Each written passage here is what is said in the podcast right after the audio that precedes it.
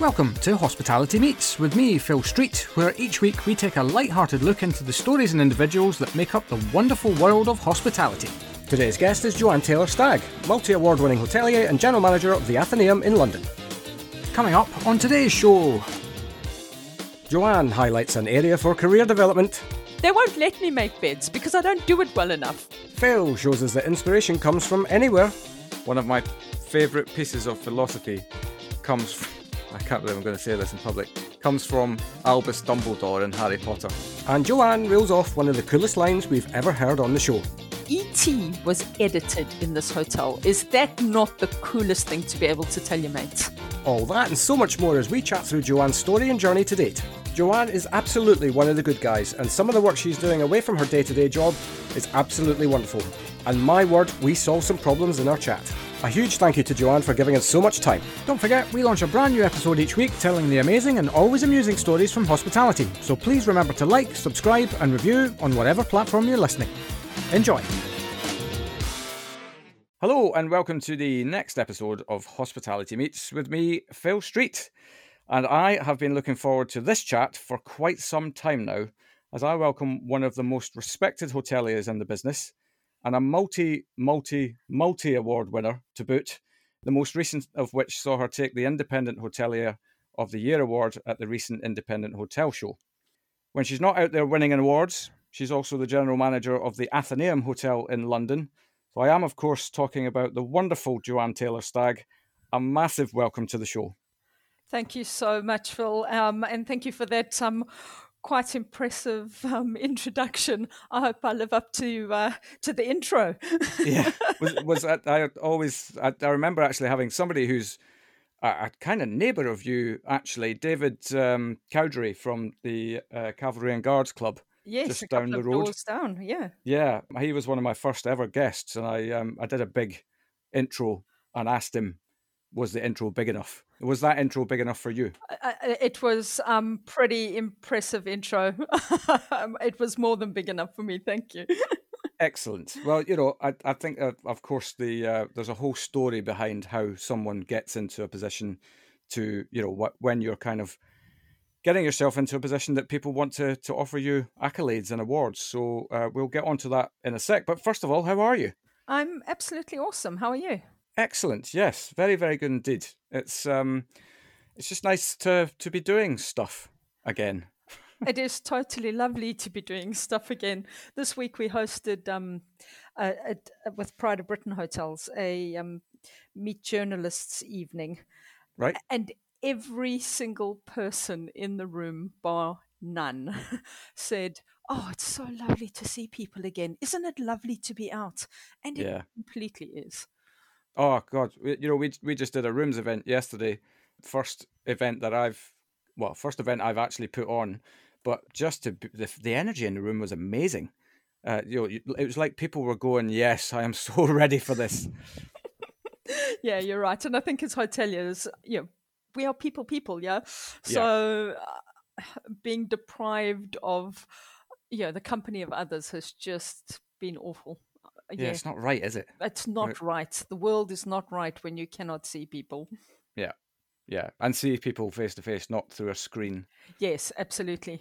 Yeah, yeah, one of the things I love most about my day is that when I get in the morning, I normally get a hug from either of our doormen, Jim or John. And when that nice. didn't, when that didn't happen, I can't tell you the um, I, felt very deprived for a very yeah. long time. Yeah. The hug, the hug bank has oh. been uh, it needs topping up. Oh, totally. Yeah, that's uh, no, that's that's all great. And uh, and from a well, I'll just talk briefly about business. Are are things moving in the right direction? Business is getting.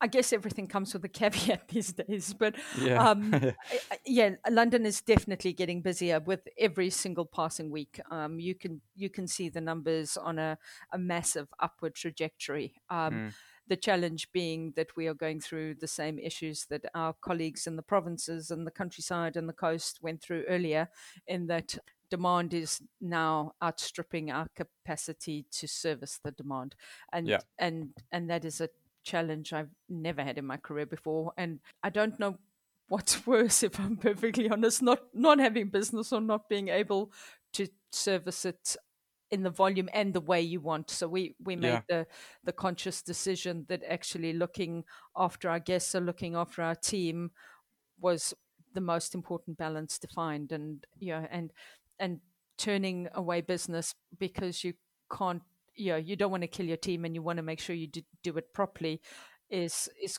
yeah, it's it's it, it hurts. I've got to yeah, it hurts. Um, I can um, only imagine. Yeah, yeah, and especially I think you you nailed it there with the point. I mean, you know, you, you could in principle just be completely blind to the the problem and just you know full capacity, go for it, go go go, and then absolutely just burn your team out, completely lose them then from the process, and then run the risk of losing people who once cared about what you were doing and it's just that it can it could then very quickly get into a, a downward cycle. I could I could see. So I, I've heard it from lots of different places, which is really great. Is that, that there is this respect for the human and the fact that you know yes we want to give the guests a great experience, but we also have to give our team a great experience uh, when they come into work.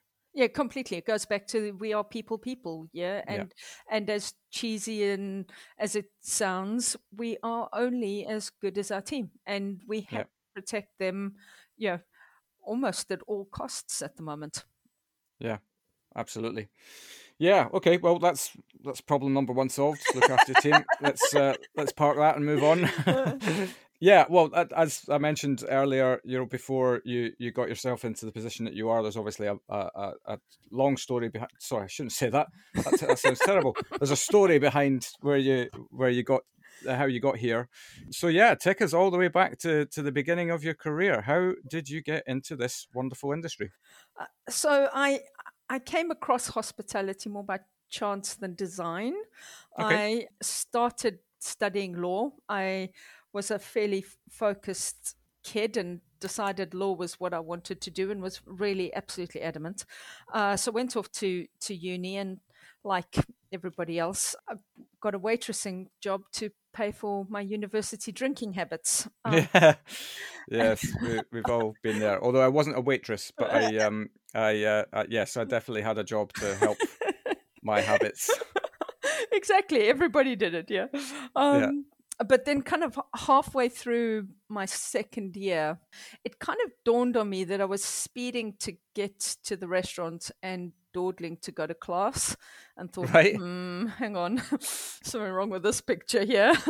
So and in south africa you pay quite a heavy price for a university education. So my parents were not wealthy. They had stumped up a good chunk of know, their life savings to send me off, and I was feeling very conflicted. So I went to go and see my grandmother, who I was very close to, and kind of gave her my my conundrum.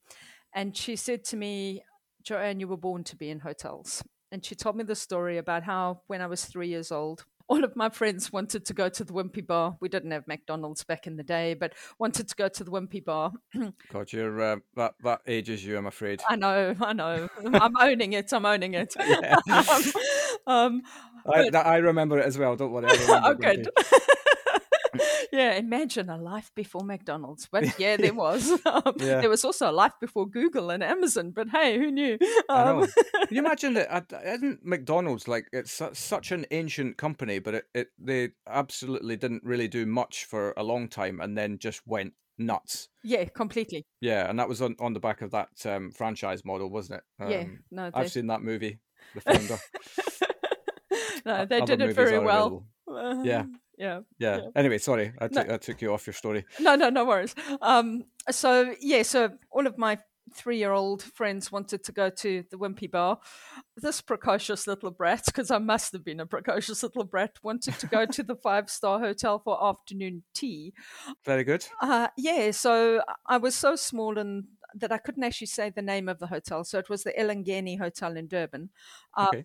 But I couldn't pronounce it. So I used to say, Granny, can we go to the Gainey? Um, and she would take me for a cup of tea in a china cup, probably put my little finger up, I guess.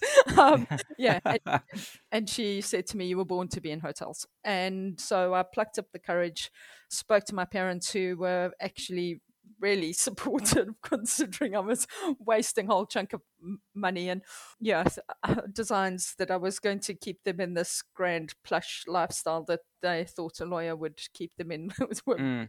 rapidly disappearing. But yeah, I changed to hotels and I honestly have not looked back one single day. I have loved every, well, loved most minutes. There's been a few I haven't loved, but generally yeah. I have loved every single opportunity that has come my way as a result. Yeah, do you know what I, I love about that is the the one your parents are obviously awesome because to have that kind of support is exactly what you need when you're just starting out, right? Because your your brain at that age is still figuring out your path. Some of us are still trying to figure out our path, by the way, um, and um, you need the right people around you to be able to make decisions that feel right to you, that come from the heart. But you, if you had somebody, that's your sliding doors moment right there. If you had somebody that was a lot more forceful in the way that they guided you into something, then you know, all of a sudden, you and I are not having a chat right now. Yeah, if my gran had said to me, "Do you know how much money they spent?" No ways, I would never yeah. even have broached the subject. Yeah, yeah, yeah, I, absolutely. Yeah. yeah. Is is that something? I'm not going to dwell on this, but I, am intrigued actually because I don't know uh, anything about the South African schooling system. But in terms of were you guided into law because you were academically strong and um, there wasn't like like hotels was not put on your plate or or how did that work no, I was guided into law because my mother was a journalist and her beat was the Supreme Court. So in my school holidays, I am such a geek as I say this, but anyway, in my school holidays, I would go down to the law courts with her and listen to to cases. So I listened right. to parts of Winnie Mandela's trial. Oh, I would, yeah. yeah, I would. I was just quite fascinated by the whole process, and so that's why I wanted to do law. Right, right, right, right. So it was something that came from you. It wasn't something where you sat with a careers advisor and said, "You have to do this because your grades are good." No, but I also have to say that hospitality and hotels were not something that was pushed either. Pretty much the same as here. You know, ev- yeah. everyone that had semi decent grades because my grades weren't brilliant. Um, semi decent grades was encouraged down a more academic and traditional path. Yeah. Yeah. Yeah. Yeah. I, I, I have this discussion with so many people. And I, the frightening thing for me is, is that that's not really changed because when I was at school, I, I excelled at one subject other than sport, which at that point, you know, nobody was saying go into a career in sport because, you know, that's going to work out well for you. it was uh, physics. I, but I, it was just one of those subjects I had a natural talent for, and I hated hated it. I just, I, I'm sorry to all the people that work hard to get a talent in something, but of course, people say, well, you have to go and explore this at university. And I could not have thought of anything worse. And I think that really then sent me into a bit of a whirl in my head around okay, what what do I do? Yeah. I don't know what to do. And if somebody had then said to me, you know, you've got such a dynamic personality, Phil, you should go into hotels. And then I, you know, I probably would have snapped their hand off, but that wasn't a, a career option that was presented to me. And that I think that is true the world over, unfortunately. Yeah, yeah. And we need to do something about that, but we'll come on to that later. Mm-hmm. yes. Anyway, so carry on. I sound a bit like Graham Norton there. Carry on with your story. I'm not gonna. Um, I'm not gonna uh, uh, push you off the red chair. Don't worry. No, no, no. That's fine. So, um, I joined the Carlton Hotel, which was um a 663 bedroom five star hotel in the center of Johannesburg on on on what was their kind of apprenticeship kind of graduate program. They took five management trainees and five chefs each year, and we did a three year program where from management perspective we covered every single department. Mm-hmm. and then for six weeks a year we would go off to hotel school. At that stage in south africa you couldn't do hotels at university. You could only go through a hotel school model. And we would do six weeks of intensive studying and then exams and then go back and apply the knowledge, or at least that was the theory. um, um, and I did that for three years, and then I I, I joined an, another hotel in, in Johannesburg in conference and banqueting because at that stage that was my passion. I had also been quite influenced in that the the Carlton was um, it did all the big events. Uh, so we were headquarters for the ANC during the election build-up. We did, right. um, yeah, we did so many amazing events, and I think that yeah, that's why I fell in love with conference and banqueting at first. Joined a different hotel to be able to pursue that. And then the training manager from the Carlton phoned me a year down the line and said, I've bought this, well, the term didn't really exist, but a restaurant with rooms, which is pretty much what it was, a small, small hotel. And in the UK, would you like to come and I'll pay for your airfare? It was like superb wins, wins yeah. Sold. yeah, that was pretty much as as much as I needed. And the plan was I would come over for a year. I would earn some pounds because pounds got you a lot further than rands do. Um, I would backpack around Europe for a year and I would go home having had this amazing experience. Mm. Um, sounds sounds like a great plan. It was a great plan. Um, just didn't quite work out that yeah, way. I was going to say it does feel like there's a but. um, so I did the first year, um, and then I think I accepted that I'm not really a backpack kind of a girl. I'm okay. much well, more comfortable. We're going back to the afternoon tea scenario. exactly, exactly. Yeah. My room needed to be en suite, and if it was going to be en suite, I needed a few more pounds to be able to um, to travel the way I wanted to. So I decided I would do another year or two, but I I needed to get into a bigger environment than than just the restaurant with rooms. So uh, I applied to Marriott um, and I was accepted as the conference and banqueting manager at the Swindon Marriott. And I then started on a 13 year career with Marriott, um, up and down the country, doing all sorts of roles. And then uh, life can be funny because my first proper GM's job, because I, I kind of held the fort somewhere else for a little while. But my first proper GM's job was back at the Swindon Marriott. So um, it's the first time I've started a job and got a welcome card signed by the entire team. um, My God, yeah. Um, well, I remember you when you were but a whippersnapper. exactly.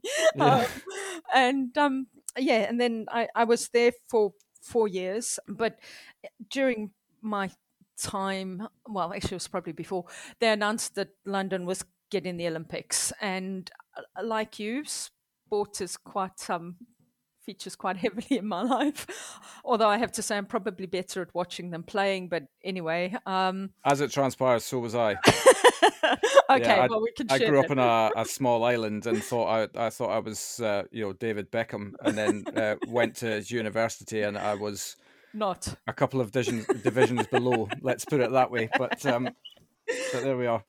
Yeah, so same sort of thing. Much much better at um yeah watching than playing, but I also was absolutely determined to be in London for the Olympics. I figured it was once in a career opportunity, and yeah, pretty much come hell or high water, I was going to be there. Yeah, and it was apparent that there was going to be no movement in London GM roles with Marriott in the time frame I wanted, and so I took this massive leap of faith, and it really did feel like that to leave you know, what was a very comfortable environment because I knew all the rules and I knew all the players and you know, I yeah. was getting along quite nicely. But I, I, yeah, leapt into the abyss, um, and I took on uh, GM at Crowne Plaza Docklands. And I have to be honest, one of the major attractions of Crowne Plaza Docklands in the beginning was it was within 15 minutes of three Olympic venues. Yeah. and um, and yeah, so I got to experience the Olympics and it was everything I hoped it would be. It was absolutely insane and awesome. I've never worked as well, maybe now a little bit more. Um, but yeah, it, we all worked so hard, but we had the most fun. Oh, I, it, it, was such a special thing. Uh, like totally. I, I, I have to admit, I had a, a love hate relationship with that when London was awarded it, uh, because I was living in London at the time and I was I just kept on thinking to myself, God, the transport network's not busy enough, so we're just going to add in another hundred thousand people or whoever are going to come to to watch the event. Mister Negative Nancy here. but I was working at the time for Restaurant Associates, a contract catering uh, uh-huh. uh, com- company, and uh, I was on a contract with Accenture, who were one of the bid sponsors. Mm-hmm. And so it, I was in the an Accenture building the day they announced that London had got the Olympics, and honestly, it was like the, building party. had just won the World Cup. Uh-huh. You know, the place went absolute. We had a thousand people gathered around four or five televisions that we'd brought in specifically for this, and it was literally we just score, scored the winning goal in the World Cup, and that really really lifted me. And then of course the next day we of course went into seven seven, yes. um, which was not great, but we we don't need to go into that. No, but I just remembered going all the way through the Olympics, just thinking this is this is just wonder a wonderful wonderful thing. Like it, that that super saturday where britain just won so many gold medals i think it's one of those certainly for a brit maybe not for, for you i don't know but although this is your your country now really for all intents and purposes you've been here probably longer than you were in south africa uh, yeah, much longer. I came up in 95. So I, I, often say I'm British in all things but accent. And it used to be sport, but it then became in accent and rugby and cricket. But I don't have enough time to watch cricket so much at the moment. So now it's in all things but accent and rugby. Rugby's never changing. yeah, well, uh, rugby continues to do well as well. Yes, that's um, true. Yeah, I, I, just it's one of those moments where I think wherever you were in the world, you kind of rem- you know, it's one of those I remember where I was when it happened yep. type events. And I was in a little pub in the middle of Leicestershire randomly, and there was people coming up to I'd never been anywhere near this pub in my life. And everybody was just in such good spirits and so together. And I just thought that's that this is actually one of the best things that's ever happened to this country. You see, I remember it not just for that Super Saturday, but I remember, you know, you know, you had to walk past the hotel to get to the Excel Center. So we had, right. I can't remember how many people walked past the front door. So, I mean, we just, uh, we didn't stop literally from six o'clock in the morning until yeah midnight. It was just mental. Yeah. Um, and I remember running around. We had pretty much the whole team. We left one person on switchboard, one person on reception, one person in finance, and you know, and everybody else was in food and beverage serving, yeah. Mm. And you were running around, and every single time somebody got a medal or, um, you know, finished a race well or whatever, everything would stop. Like the whole the whole restaurant, the bar, the whole hotel would in unison, guests, team, everybody, yeah, yeah. and then everyone would carry on doing whatever they were doing, and there would there would be this moment of quiet just before the end of a uh, yeah a race or whatever it was, mm. as everybody sat with that couple of seconds of anticipation, erupted into whatever, and then carried on doing whatever. And we did that for days on end. yeah, it was amazing. Yeah, mm. yeah, absolutely. I, I, I can see the I can absolutely see the attraction, and you know to take that that risk, I suppose, in inverted commas, that you were probably had in your mind that, it, as you said, it was a leap of faith. To you know, what a great leap of faith in the end. Oh, completely, completely. And yeah, and the hotel just absolutely rose to the challenge. We we won Hotel of the Year for um, BDL as it was then that year, which was, that kind the, was that the first award you won then? Uh, uh yes, I think it was.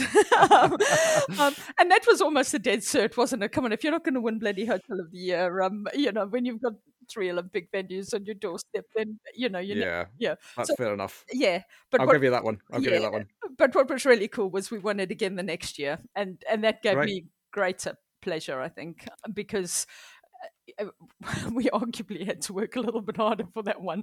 Um, yeah, we, we didn't have the cards all stacked in our deck. Yeah, I, I suppose that's the thing when you you've got a a, a hotel slash venue that is just getting absolutely battered from start to finish in the day because of the quantity of people that are coming in and out. Your your team gets so tuned in with that, don't they? And and then it becomes habitual. Yes. And it's just it's just part of their psyche. Yeah. But if you take that away, it's uh, and you know COVID has taught us that probably more than ever that um, that uh, habits are quickly formed actually, and that's it's the age old adage, isn't it? That that when people are not busy, they can find lots of things not to do. Yes, exactly. To keep them busy doing not nothing. Yeah. Yes. yeah, absolutely. So yeah, so um, uh, what happened next? Um, well, I, I, we were doing quite well, so I was asked to um, to take on kind of a, a, cluster GM's role, looking after the three Crowne plazas that at that stage had become redefined BDL were had in their portfolio at that stage, which was uh, Crowne Plaza Marlow and and and Reading, but I still had the yeah the full responsibility for Docklands, and then RBH took on a, a huge big management contract and we landed up with with a number of additional um, hotels.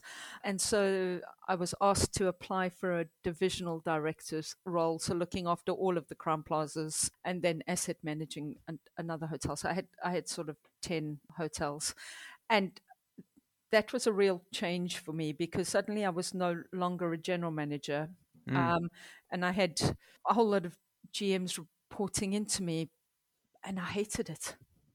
Really? Absolutely right. hated it. Um, I just felt so disconnected from everything I had loved about hotels. Yeah. I didn't really have a team because each of the GMs were the head of their team, rightly so. I mean, don't get me wrong, we all got together and we all had a great time and what have you, but you know, there were a group of people, they were not a team. Yeah, and and I I felt like I was a report writer and I, I just didn't feel like a hotelier. Right. And I decided, actually, this is not for me. So mm. I looked for an opportunity to get back into a hotel and was approached for uh, the Trafalgar St. James as it is now. Then it was a four star Hilton that was going to be repositioned. And one of the things that kind of sold it for me is when I, the brief was make me a cool hotel. Okay, that sounds nice. Like fun. Let's do that's that. A ve- that's a very open brief, isn't um, it, as well? Yeah, th- th- the brief did get a lot more specific as it went on. Yeah, I'm sure it did.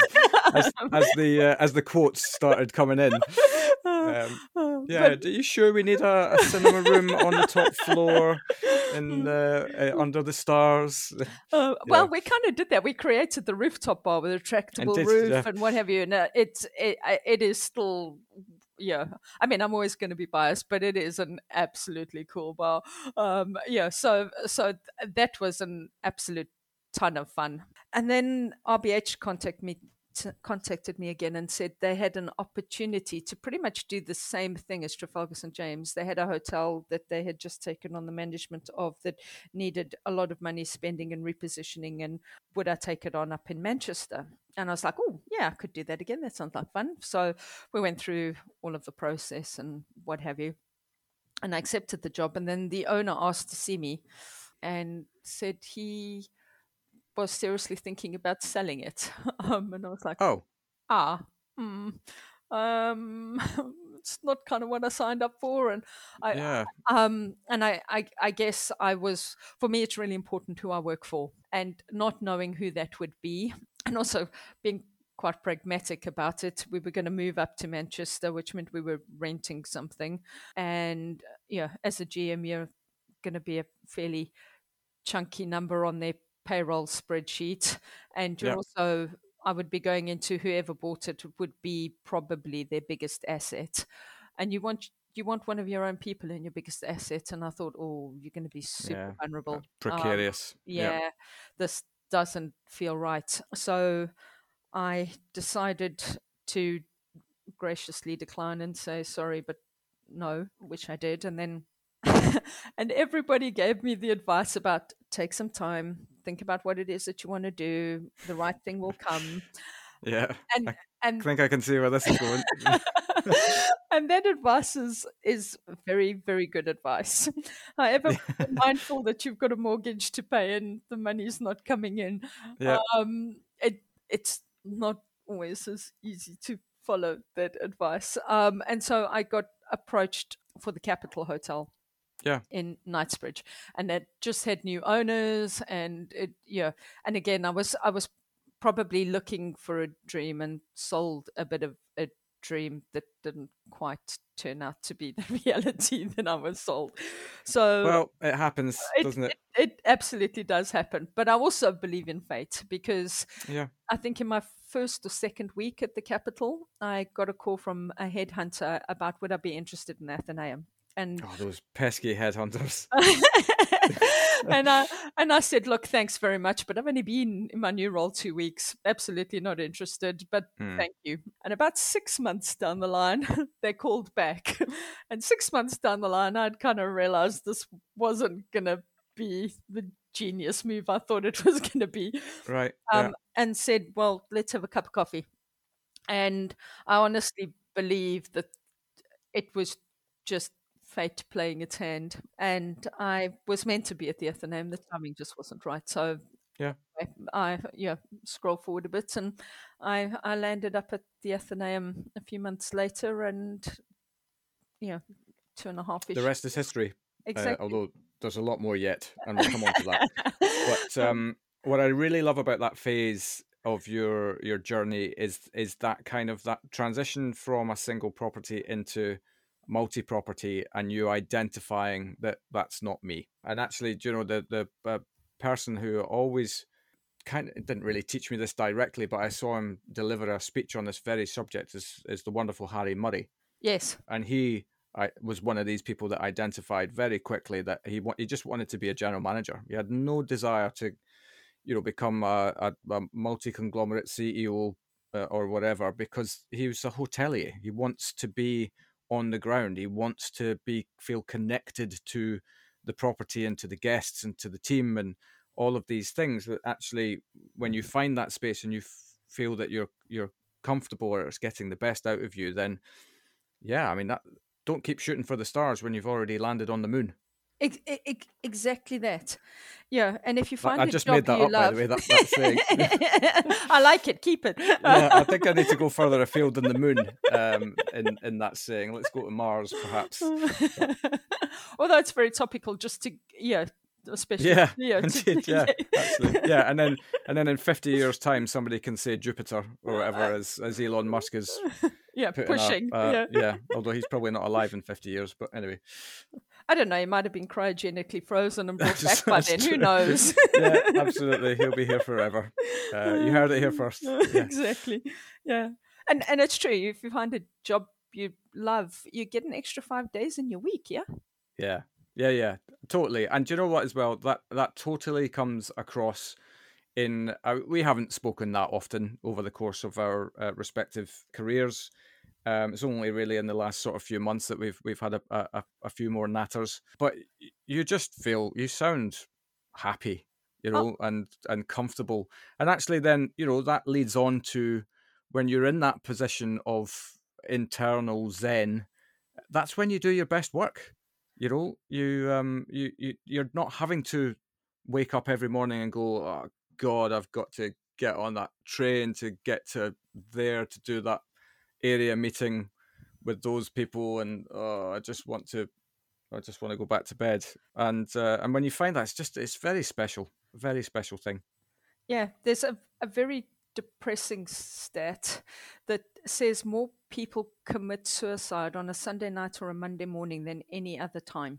Oh God, yeah, uh, yeah, and it's exactly that I think. Yeah, and so finding something that actually makes Monday morning. I mean, clearly hotel's not the best analogy, but anyway, yeah, um, that makes Monday morning fun is absolutely critical.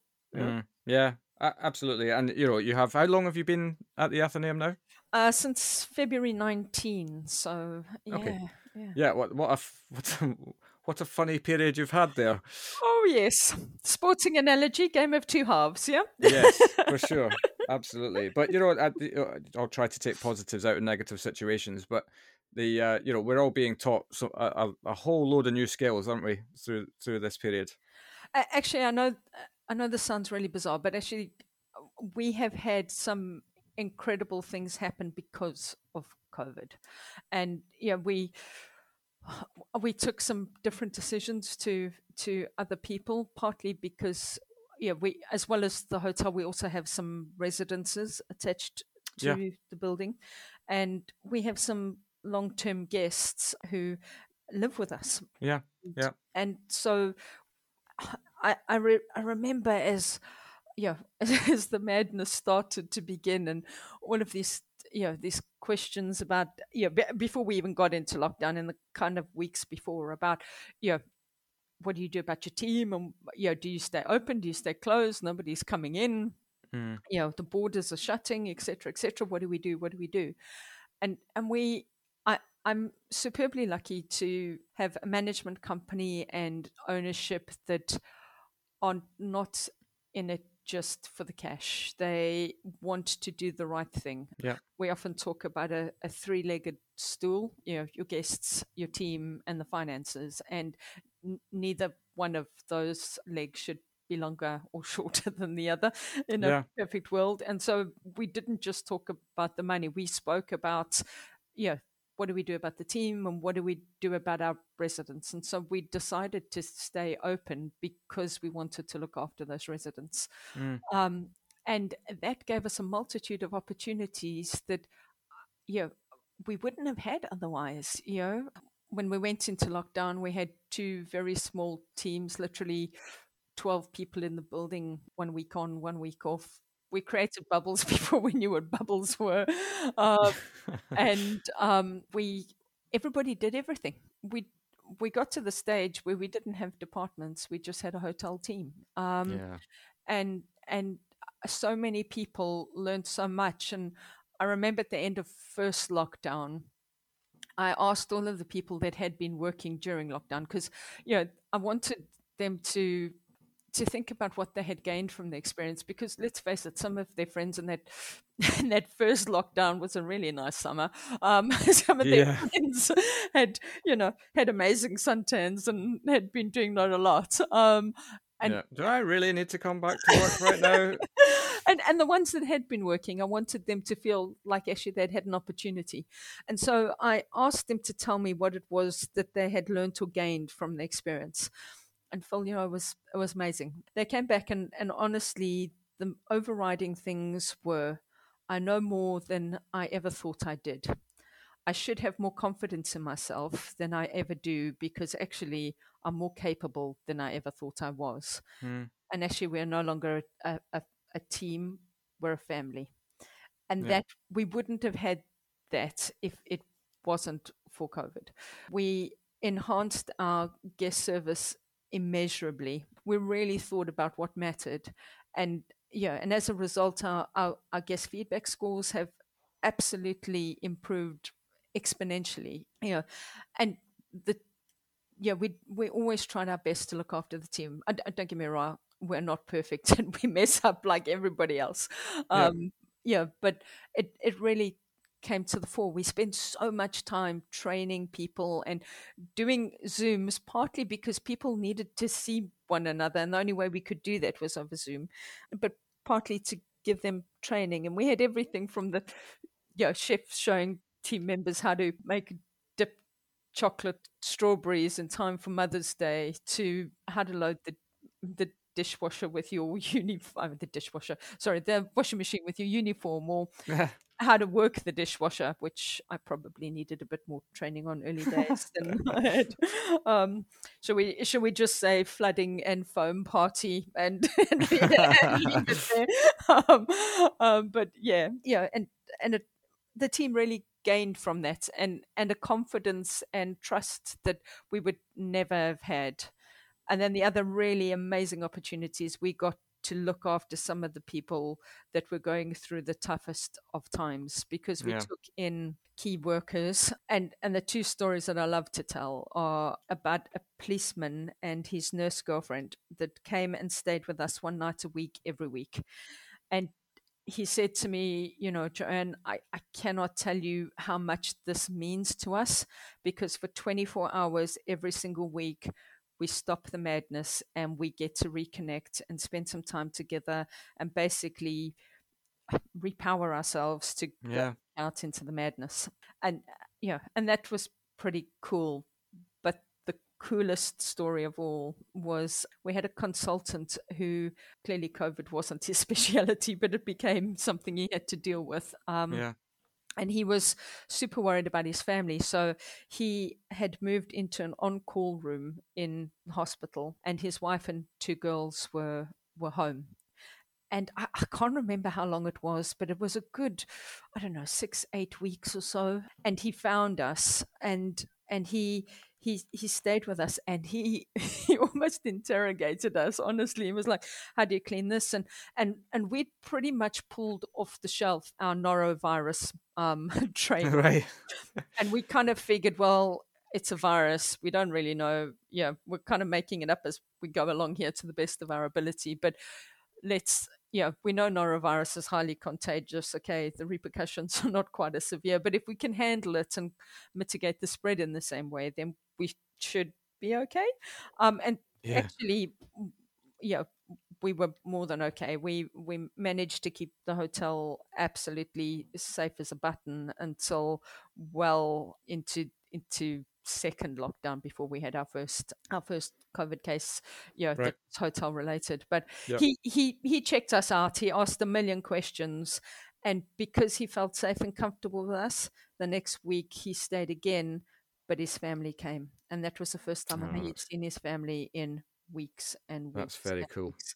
And that was just it's those moments that actually you realize we really do have the coolest job in the world because we made a memory that that family will cherish forever. Yeah, and uh, do you know that, that that's oh that's warmed my heart. As the um the the thing I love about that is, is that that is that's hospitality right there and I, am going to come back to Harry Murray again. Uh, sorry, Harry. Um, we've already done a podcast, but he talks about the the fact that you know this is the industry of dreams, and actually sometimes the dreams can be the the smallest little thing that makes such a massive impact on somebody's life, and ultimately you have just been the facilitators of bringing a family back together again. You know, in a time of madness. That's that's that's phenomenally special. Yeah, uh, honestly, a privilege. Yeah. Yeah, Absolutely, and then as you say, then then you wake up. If if that's what we're doing today, then God, I'm you know I'm in. Yeah. I um, I uh, I, that's yeah, just really lovely. And then how can you? Oh, I was about to go political. Then I stopped myself. I was I was about to say something about how can you ever class this industry as low skilled? But oh, um, well, yes, you can't. Is quite simply um my answer. It's not. Yeah, they they could do with some hospitality training. Actually, the, the government the um the ability to make people feel special uh, is, yes is the greatest yes. greatest skill on earth. Yes, and I think you know I'm taking it off of politics, but I don't think anybody truly appreciates what an absolutely skilled role housekeeping do. Yeah. I am. Well, I'm not. A, do now. oh, but they always have. You know. I, yeah, yeah. I, they won't let me make beds because I don't do it well enough. uh, yeah. Um, they absolutely have. Yeah, so many skills that I. Yeah, I really should be valued more. Yeah, without them, getting political. we we appreciate your help, Joanne, but um, is there something else you need to be doing right now? yeah, I'm allowed to strip beds and I'm allowed on the dishwasher now. Um, but that's a yeah, that's about all they'll let me do. that's that's actually the same principle with me in gardening. I am fine when it's uh, it's about destruction. I am not so fine when it's about uh, nurturing and making things live. Yeah. But uh, that's another story. No, that's really cool. And I, I, as you say, you have to. It's it can be very very easy to just focus on the negatives in such a a really strenuous time. But there's so you don't have to look very hard to find these little pockets and moments of inspiration that really just give you the the lift and especially when you're in a, a role where you are used to doing you're, used to being with people. And uh, no that's a that's a phenomenally special thing. Yep yep. Take my hat off to you. Yeah so you're well i suppose now you it's it's kind of head down focus on Uh, just continual improvement. Obviously, I mentioned at the top of the show that you're mm-hmm. multi award winning. How do these come around? Is it? I, I get the you're quite a humble person. I feel. I don't feel like you're out there looking for these. They just have a habit of coming to you. I, I think, if I'm perfectly honest, I just think I was lucky enough to be in the right hotel at the right time, and right, yeah, and and that's quite a humble answer. So you just, you just backed and, up my point. And I'm I am surrounded by the most incredible team who you know who allow me to do what I do. They make me look good. Yeah. Yeah. I've always, do you know, I've always believed that, as you've just said there, that moment where everything just comes together. You're in the right place, surrounded by the right people, and sparks fly. Uh, amazing things happen, and you don't even need to kind of think about it too hard or or plan it too much because you're just surrounded people who give a monkeys about what they do. Yes, and it becomes contagious. Yeah, yeah. um, yeah. When you're having you're having a good time, and I do believe success breeds success. And yeah, and I remember Jonathan Raggett once saying to me, "Talent goes where talent wants." And really talented people look for places that they are going to be appreciated, be able to shine, and and to succeed. And I, you know, and and then that becomes a self fulfilling thing because mm. you have more talented people doing what they love achieving more, and then yeah. more talented people join them, and you know, and it it be, it does become a virtuous circle. Yeah, absolutely. I quoted uh, Lewis Hamilton to come bring it back to sport. Mm-hmm. Uh, whether you love him or hate him doesn't seem to be anywhere in the middle uh, for that. Uh, weirdly, but anyway, he uh, his saying of "We rise together." I just absolutely yes. love. Yes, and um, yes, absolutely, yes, and every single person on the team plays an equally important role. Uh, yeah, every single person is valuable, and and what they deliver contributes to the whole. Yeah, yeah, absolutely. Um, I I couldn't agree more. There's no one. Well, it's, it's coming back to your um, three-legged stool, except this stool's probably a little bit bigger, um, a few more legs on it. But when you, um, if everybody, as you say, then you're you're kind of looking at it from a family perspective as opposed to a team perspective, then you know if somebody's struggling, then the family get behind the person who's struggling and and lift them back up again, and then that person feels more motivated because they've just been supported and helped, and all of a sudden, you know, it's just like this this wonderful little thing that just keeps moving forward. Yeah, yeah. It's not totally. rocket science, is it? no, it's not. It's absolutely not. It's pretty simple, really. Uh, yeah. It, it, almost goes back to the Marriott principles, and maybe it's because I spent so much time there, was grounded in this you know, philosophy of look after your people, and they'll look after the guests, and guests will look after the money. Yeah, I, I could not agree more. I think if, if money is the primary focus of that, then then there there's something misaligned. I am fully aware as a business owner that money is an important part of the jigsaw, but uh, but it's not in isolation. It's uh, it can't be achieved without the uh, the positive effects of all these other things. I think it also depends on what your owners, and that's why it's really important to me who I work for, yeah. what your owners' ambitions are. And are they a short term you know, flip? Are they looking to buy, either invest or strip because they there are definitely two ways. um, yeah. And and uh, and sell it the hotel again quickly for a profit. And and if that's what they're after, then you know what you're getting. Yeah, and then money becomes primary focus number one.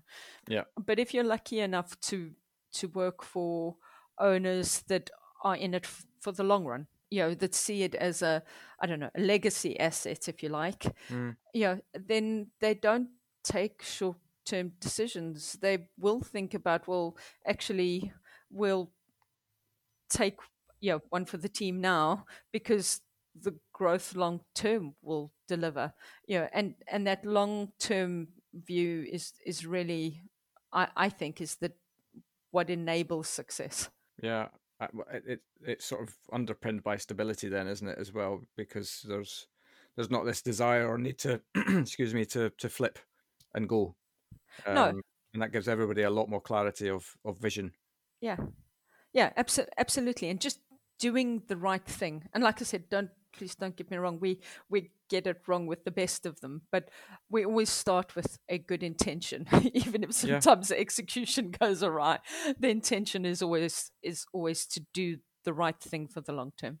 Yeah, and how can you lambast a good intention? uh, in the end. You know, it's a it's a, a, a good positive part of leadership that isn't it is ensuring that people are not getting shot down for having good intentions, even if they got something wrong. Uh, indeed, indeed, it is absolutely critical. We often we often talk in the team about yeah. I'm quite comfortable with people making mistakes. In fact, I encourage people not purposefully to make mistakes no but, but to try things they haven't done before you know there's there's a, a, a fabulous story about a, a, young guy who interviewed the founder of IBM, uh, TJ Watson, and said to him, I want to become as successful as you. What do I need to do? And he said, If you want to become more successful, the first thing you need to do is double your failure rate. And and I, I really believe that. I believe if you, yeah, the wonderful thing about being hoteliers is we're not we're not brain surgeons, we're not yeah. pilots. If we get it wrong, it's either going to be a lot of groveling. We might look like a muppet, um, and it might cost us a bit of money. But actually, with a couple of you know, clear exceptions, allergens and legionnaires and you know, what yeah. have you. Actually, we can have a go. And I think that's one of the amazing things about our industry is, you know, we, we talked in the beginning about so many people, you know, find a job in hospitality to pay for university drinking or whatever. Mm. And a lot of us people don't stay. They, you know, they do their degree and whatever else and go and do whatever else it is. But in that time, we've we've given them so many skills and not just not just hospitality skills but life skills yeah you know, and and you know when we're talking about positive things i wish that message would come through so much more um, oh i could not agree more you can't learn this stuff in a classroom you know you got to get out there into the world and, and learn it for yourself and uh, one of the the biggest things that i tell anyone that wants to listen is that get out and travel and use hospitality as your means to travel if you so wish uh, in terms of you know drop in and out of jobs when you're you're young. That's exactly what I did mm-hmm. um, uh, for a, a, a, short period of my life, six months. But you you know you're coming into a new team every time, so you have to learn your ability to adapt to come into that environment. You're dealing with a different product and a different kind of approach to service every single time, so you've got to adapt to that and all of these sorts of things. And all they keep t- teaching you is how to adapt to an ever changing set of circumstances, and that right there is life. That's and, and how to relate to people. Yeah. Whether they're your teammates, whether they're your guests, whether you know whomever you learn you learn how to live with other people yeah absolutely of uh, of of all shapes and sizes creeds colors everything the whole lot it's absolutely just, it all becomes so much easier so yeah come back to the point of highly skilled it is the greatest skill you could ever teach yourself how to work with and deal with people Yes. And you know, ultimately, all the growth of your life happens on the back of your errors. You know, so just yeah, as the guy says, double your error rate. Yep. And uh, and you'll be right as long as you're surrounded by a leader who accepts that. um, I mean, um, it, it, should always be a learning. If things go, I, actually, not just when things go wrong, we also should learn more from when things go right. But yeah, yeah. A- actually reflecting and okay, what did I do? What was the outcome? Would I do that again? I think is is absolutely critical in everything we do. Yeah, absolutely. No, that that's that's wonderful. Now, we, we when we first had a chat about this, you have uh, a little project in the offing. I uh, at, do at the moment. I do, and I think finally we can actually talk about it. Yes, we can. So, as part of master innholders. I, I guess if, you'll humor me to do a little bit of um, scene setting. Absolutely. If you if you remember, sort of November time last year. Yeah. Uh, there was the whole push for a seat at the table. Yeah, yeah, yeah, yeah, yeah. yeah. And I was asked if I would, yeah, support it and do a little video snippet. And in trying to find something original to say because let's face it there'd been a lot more um, pretty awesome people doing their videos before they asked me and i was thinking oh, okay let's find something to say i did a bit of research and and a few facts kind of hit me at the same time there was some anecdotal evidence and mm. What hit me was as an industry hospitality held 10% of all of the jobs pre-covid right by November, the Office for National Statistics was saying that a third or thereabouts of all redundancies were coming from our industry. And in the whole, if you were under 30, in fact, I, if I recall correctly, it was under 26, but let's just go with under 30. Yeah. Um, more than half of people made redundant were under 30. And that hit me like a ton of bricks because that's all of our future talent. Yeah. Yeah.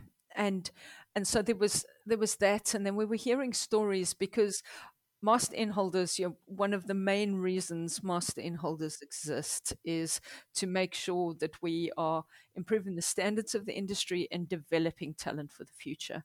And I, I really believe that the only reason I'm here is because a lot of really awesome people saw some talent or some potential or some something in a little you know, scruffy no hoper and helped me get to where I am. Who who likes tea in a, a nice in a in a, a nice cup, um, bone china all the way. yeah. Um, Ultimately, that's what got you the jobs. I'm sure. Yeah. uh, but it's, um, it's, a damn good point though around you, you, nobody can get anywhere without somebody seeing something in you that you don't see in yourself. Correct, uh, and it, that's an inevitable part, a part of of somebody's evolution. I think as a human. Ab- absolutely, but I also think it is our responsibility to pay that forward or back, whichever yeah. way, you know, back for us, forward for somebody else. But yeah, you know, we we need to make sure that that happens for the next generation.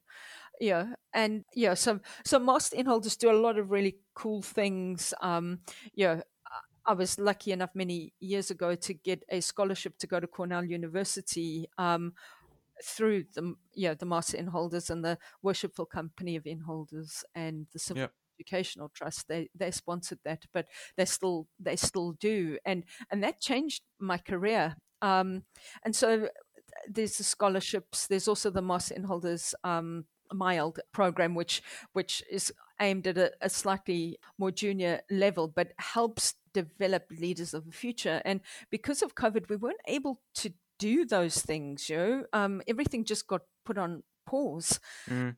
And then we were hearing these anecdotal stories of people that had been on, on mild, for example, you know, people that were interested in hotels, had great potential, we saw as our future leaders, had been made redundant because let's face it, we had to make people redundant. We, you know, although I have to say, if we knew then what we know now, we might not have. But anyway, yeah, yeah, yeah. um, skip past that for the minute. Yeah, we we'd made them redundant and they were going off to other industries and we're like we've got to find a way to get them back at some point and yeah. and so we had this bit of a uh, yeah conversation with David Morgan Hewitt, who's chair of Master Innholders, and and and a few other people about the dilemma that our industry was going to face if we lost our talent, and so Midas was born, Master Innholders developing additional skills. And we had this half a harebrained plan, because really it was only half a harebrained plan in the beginning about making a vehicle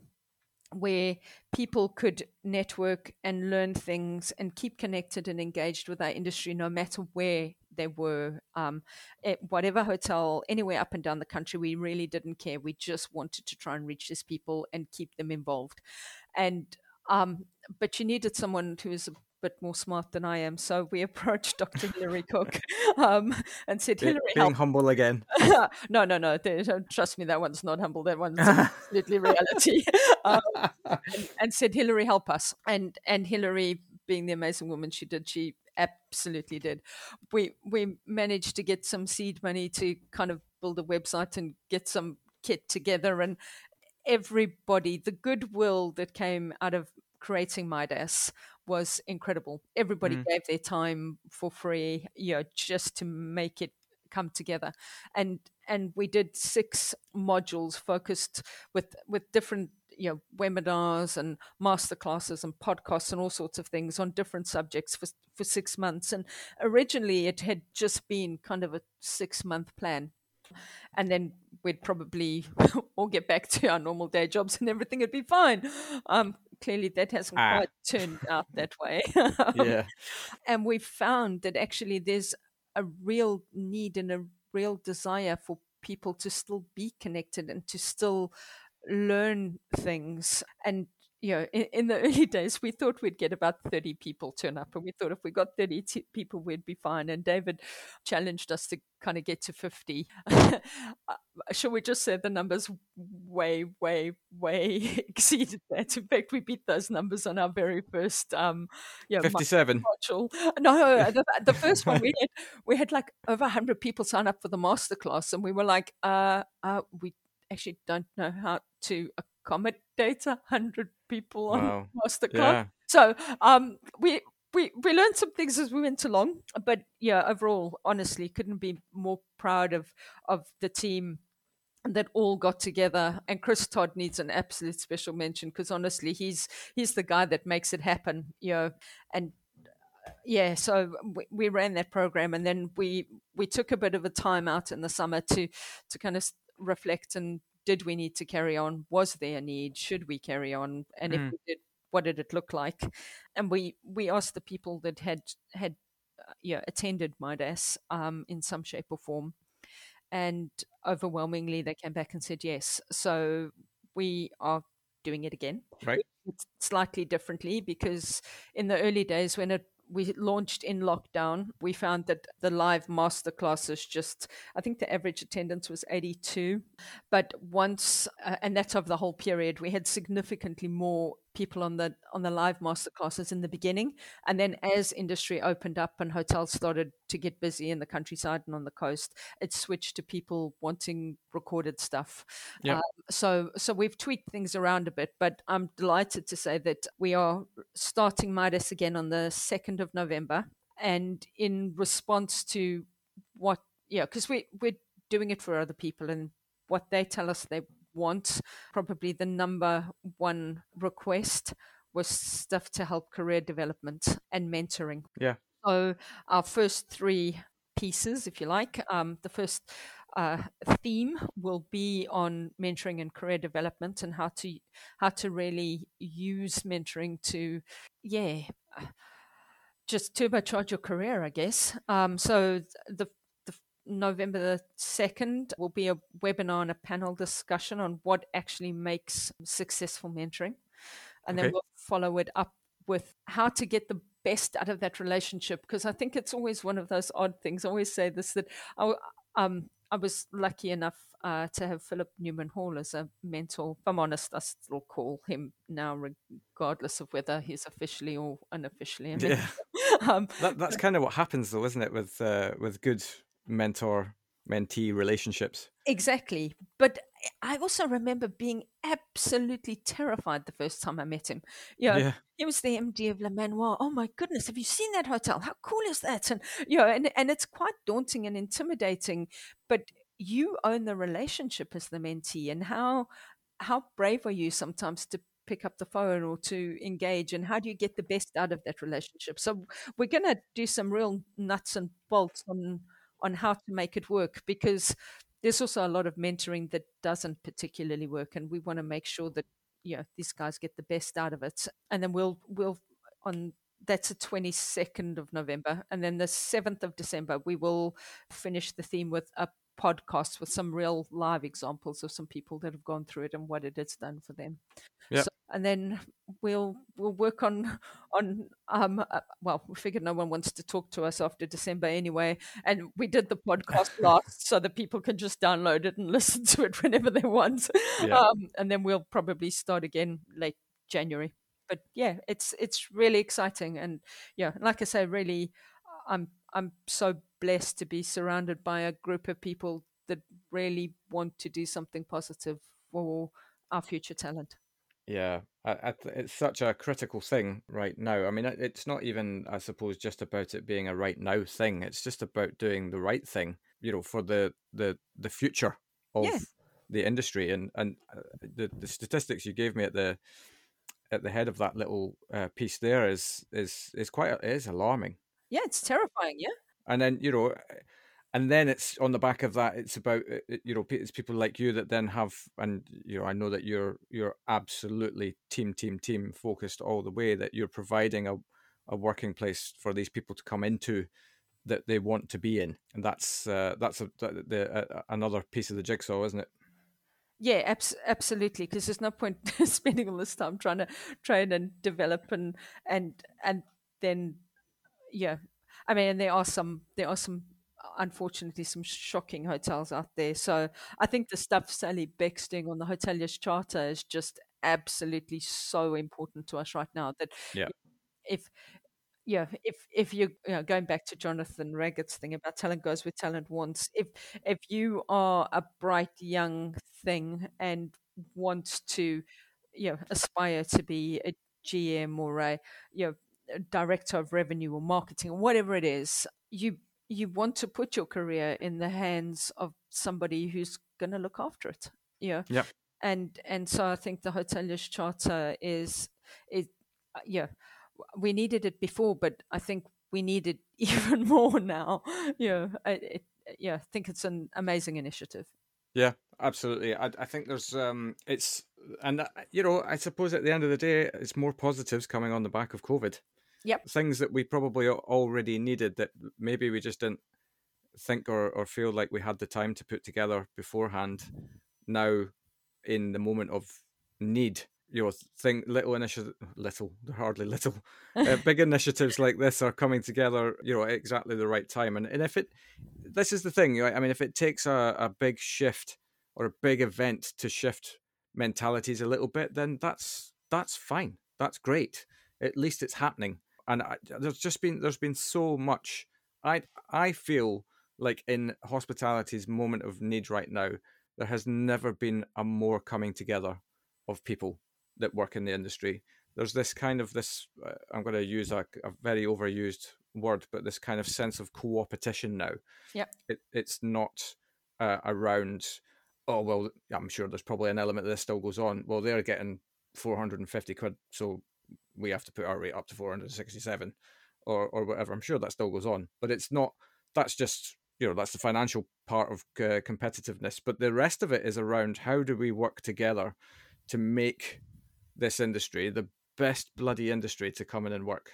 And uh, I take my hat off to you to you guys and to, to Sally Beck. And Sally and I are going to have a chat in the new year as well. So I look forward to that. We absolutely need people like you to to do the things that you're doing for the for the greater good. It goes back to that long termism. Yeah. If you, if you, yeah. yeah uh, the good old um, Stephen Covey seven yeah habits of highly effective people begin with the end in mind. Yeah. Yeah. And and the end has to be a better industry. Yeah.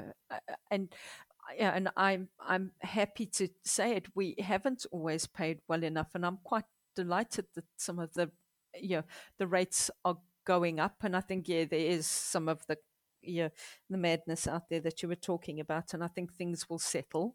But I also think we need to do a much better job about shouting about the good that there is, because our challenge yeah. is that there's there's absolute poles apart, and and let's face it, the yeah headline is much great or it's going to be read a whole lot more if it says you know chef bullied in the kitchen than yeah chef had a great day in the kitchen and yeah. a whole lot. Yeah, um, for the 364 other days of their career, they across that year, they had a wonderful experience, and then that one moment will be the thing that gets the press. Yeah, and, and uh, but those things do happen, and we need to, as an industry, get better at, you know, going back to that, raising the standards and yeah. and and almost calling out the guys that aren't Absolutely. living up to that expectation. You know, there's a there's a great book about you know is is it making the boat go faster? And if there's somebody who's actively drilling holes in our boat, let's launch them out.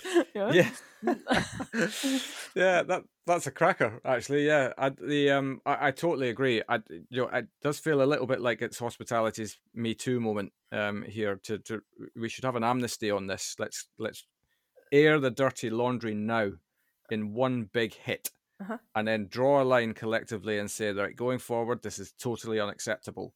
We we will we do accept that pe- people will make mistakes along the way but be prepared to get educated uh, and get educated fast uh, about any malpractice uh, practice that comes along along these lines because it's it's just I, I it kind of amazes me that in 2021 we're still having to talk about this stuff. This is basic human behavior we're talking about. It's actually wrong. You know, like the whole tronc conversation, you know. Yeah. We every single penny of our of our service charge and our grats goes to our team. We don't charge them for the credit cards. We don't even charge them for the tronc master. We pay that because yeah. that's the right thing to do. You yeah. know, and I I I sorry, I do get quite animated and angry that you know people believe that they have a a right to take away from the guys that actually earns it. And let's face it, are probably earning less than the guys that are taking a share. yeah, absolutely. Yeah, you, you just got to do the right thing. Yeah, and totally don't ever apologize for having positive passion.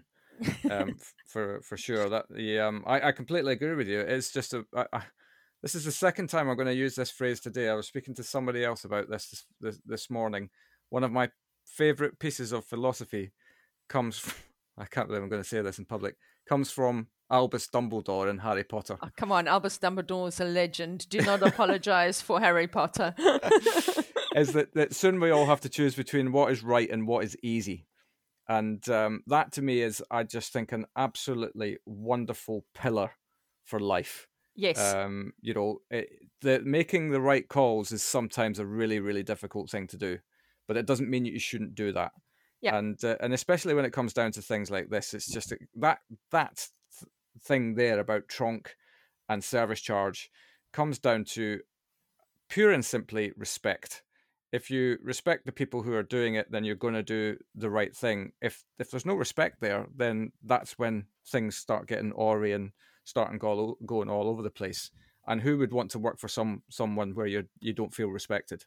Yeah, completely. It's back for me. It's about integrity. Yeah, integrity is what you do when nobody is looking. Yeah, yeah, yeah. And and if you you can look yourself in the face every morning and say, you know, I may not have got it right, but I really, really tried to do the right thing. Then I'm I'm good with that. Yeah, I, I couldn't agree more. I uh, and we need a lot more of it uh, as well. We need people just to have the confidence to to come out with it, you know, and and and let's let's get all the good people together. Let's solve the problems together because there's enough of us around there for sure that you know, and there's definitely enough passion for this. So I uh, I'm right behind anything that uh, that anybody does positively. Um, I think we collectively can make a massive difference. I, I hope so. We, we we really do need it. I think yeah, not not just hospitality, but the whole world. I do believe we are living through our our own industrial revolution, whatever it lands the history books land up calling this. Yeah, uh, the yeah. human human revolution. Uh, yeah, whatever whatever it, it it lands up being, we are living through the most monumental change, yeah, in in centuries. Mm. Uh, yeah, and I hope the little naive um, unicorn in me hopes that um, the world is actually a better place for it, and and it really feels like it's happening. Whether it's you know sustainability or you know human rights or uh, I don't know, there just does seem to be a greater movement towards doing the greater good. Yeah, uh, absolutely, and that's nothing but a good thing. God, there's a uh, there's a few high horses getting jumped on here today. Should have brought my stepladder. yeah, yeah I'm, historically, I'm just used to jumping on little ponies, but the um, but no, there's some some bigger Clydesdale horses getting brought into the equation. But uh, but no, you know, it's important that we have these discussions. I think, and uh, you know, I, one of the reasons I started this podcast in the first place was to shout about the good stuff that happens in in this industry and and really just do that through the people because there's no better things that happen in this industry than that are everything good that happens happens through the people that work here. And so you know that's me just doing my little bit uh, and i'm hoping that that takes me down into different paths to do other things because i you know as somebody who works on the fringes of the industry in inverted commas i um, i see a lot of different people and a lot of different companies, and uh, and I do. It probably took me getting the wrong side of forty to uh, to really kind of realize that I I fundamentally can have a voice here, and very much want to. I think that just comes with experience and and and a confidence that you only get through age. yeah, I think it takes us our twenties and most of our thirties, and some of us even longer than that to to get comfortable in your own skin. Yeah, and yeah, and once you are, then you really can affect change. Yeah, absolutely. My God, we're solving problems today. I hope they're still solved tomorrow. Yeah. Nobody better break yeah, them overnight. no, I'm gonna, I'm gonna take a day off tomorrow. no, that's cool. Do you know one of the big things that I think we we we absolutely need to shout about more is how much fun we have uh, in this industry as well. I think that's really underplayed. You know, yes, there are moments of pressure. Yes, there are moments where you you you you question your life choices, but that's the same in any uh, industry you choose to go work in. Uh, the the differential for me is is that this is an industry of relentless fun. Uh, yes, and everyone talks about the unsociable hours, but oh my goodness, we have social in our hours, all yeah. of them.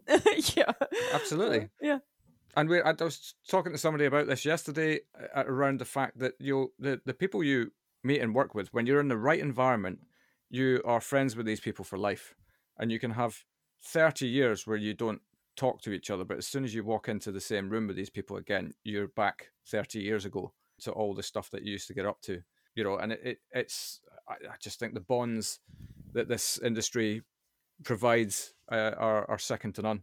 I also think that I don't think we appreciate that enough in relation to some of those other, you know, we started talking about, oh, education almost encourages you to become, I don't know, a doctor, lawyer, and accountant. Yeah. yeah. I have friends that are doctors, lawyers, accountants, and yeah, apart from the fact that we always want to speak to the doctor about a friend who has an issue and how do you, um, yeah, how do you resolve this uh, thing? But, yeah, yeah. Uh, yeah. Once you've got past the, yeah, how do I fix my ingrown toenail or whatever it is? Um, no, nobody actually really, and I know this sounds awful, and I really don't mean it to be disrespectful, but nobody wants to talk to the accountant about how they balance the books no, nobody wants, you know, sometimes if the lawyer's got some interesting thing, then maybe. But every time we get together, everybody wants to know about, oh, who's been in the hotel and, oh, what happened now? Because our, we really do have fun and we get a million stories of, you know, funny things that happen and yeah we need to be discreet about you know at the guest. We have stay and everything else but yeah you can anonymize some of the hilarity that happens and it, and every day is yeah is different and every day there's a moment where you laugh out loud yeah uh, totally and i uh, that leads me nicely on actually to asking you if, because uh, I do like to ask this question, are there any stories that you can share with us of uh, of fun times apart from every day? Uh, apart from every day, um, oh, putting me on the spot. Let me let me give that some some because uh, there's a million. It's just finding finding one that isn't going either, through the Rolodex in your yeah, mind. Yeah, exactly. Isn't too embarrassing or or too awkward or uh, let, us not go for a funny story, but I'm I'm a child of a certain age, as we've already discovered, and and you know one of the absolutely coolest things about my hotel that I just cannot get enough of telling the story is that um, Steven Spielberg used to stay here a lot in in the days that he was he was um, directing more, and he that's liked... a that's a great setup for a story by the way uh, yeah. just dropping that name um so he he likes to work late and so he used to take two of our apartments because the apartments can in, interconnect yeah? And he set up an editing suite in one of the apartments. So et was edited in this hotel. Is that not the coolest thing to be able to tell your mates? Really? Yeah.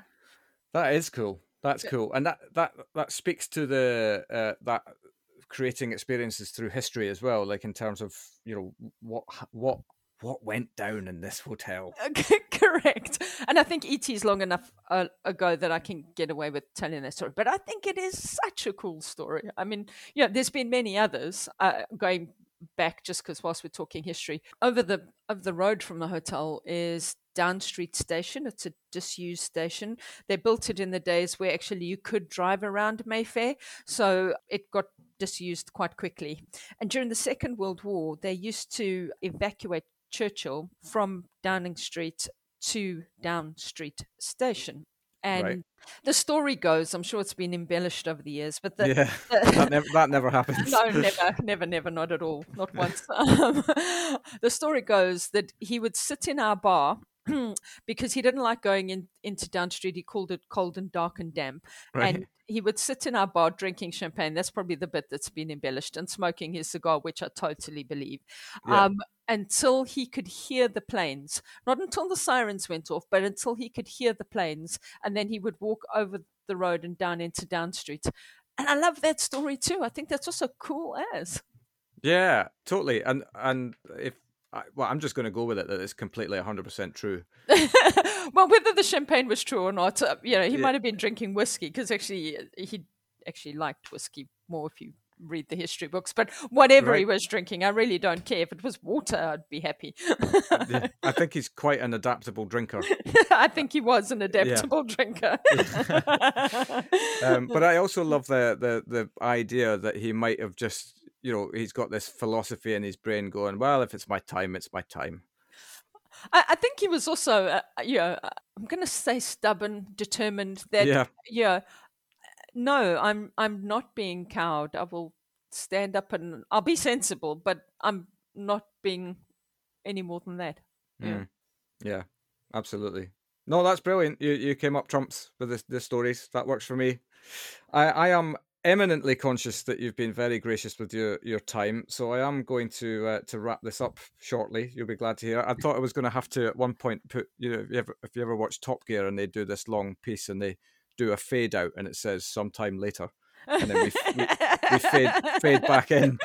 Um, but no, I've I've enjoyed every minute of our chat, and I think um, you, you. are definitely one of the uh, the the shining stars of this industry, and and it's great that you're putting yourself front and center really in terms of of of getting at the table to to to make things better. And if more people would do that, then you know we'd we'd quickly recover the any ground lost through COVID. So that's my uh, my rally cry to anybody is to to take some inspiration from from the work that you're doing. No, thank you. That's very kind because you know we there's definitely space for lots of people to just do a little bit more. Um, yeah. Yeah, and and together we absolutely can make a difference. Yeah. Brilliant. If people would like to get a hold with you to learn more about what you're doing or learn more about your, your property or, or just chew the fat with you, what's the best method for them to do that? Uh, probably LinkedIn is always a always a great one. It's always accessible whenever for most people. Yeah, or otherwise through through the hotel. But yeah, um, LinkedIn, you'll get me directly. Fantastic. Thank you so much, Joanne. I've uh, thoroughly enjoyed that, and I um, I wish you all the very best for the next phase into into Christmas and beyond. And uh, I, we'll we'll catch up soon. I have no doubt. Indeed. Next time you're in London, I'll go and uh, I'll show you down streets in that pretty cool apartment, and you can visualize um, watching ET. if there's uh, yeah, and if there's uh, if there's champagne and cigars involved, then I'm I'm cool with the champagne, but not the cigars. Okay, that's fine. But let's face it, we are hoteliers. We do know how to eat and drink well. That's part of the perks of being in the industry. So Absolutely. for sure. Fantastic. Take care. You too. Thank you. Bye bye. And there we have it. What a wonderful journey so far, and I'm so grateful that hospitality has people like Joanne. If we unite all the people who make a positive difference, we really can fight back against the negative tide. A huge thank you to Joanne for her time. We'll be back next Wednesday with more stories from hospitality, but until then, thanks for listening, and we'll see you next week.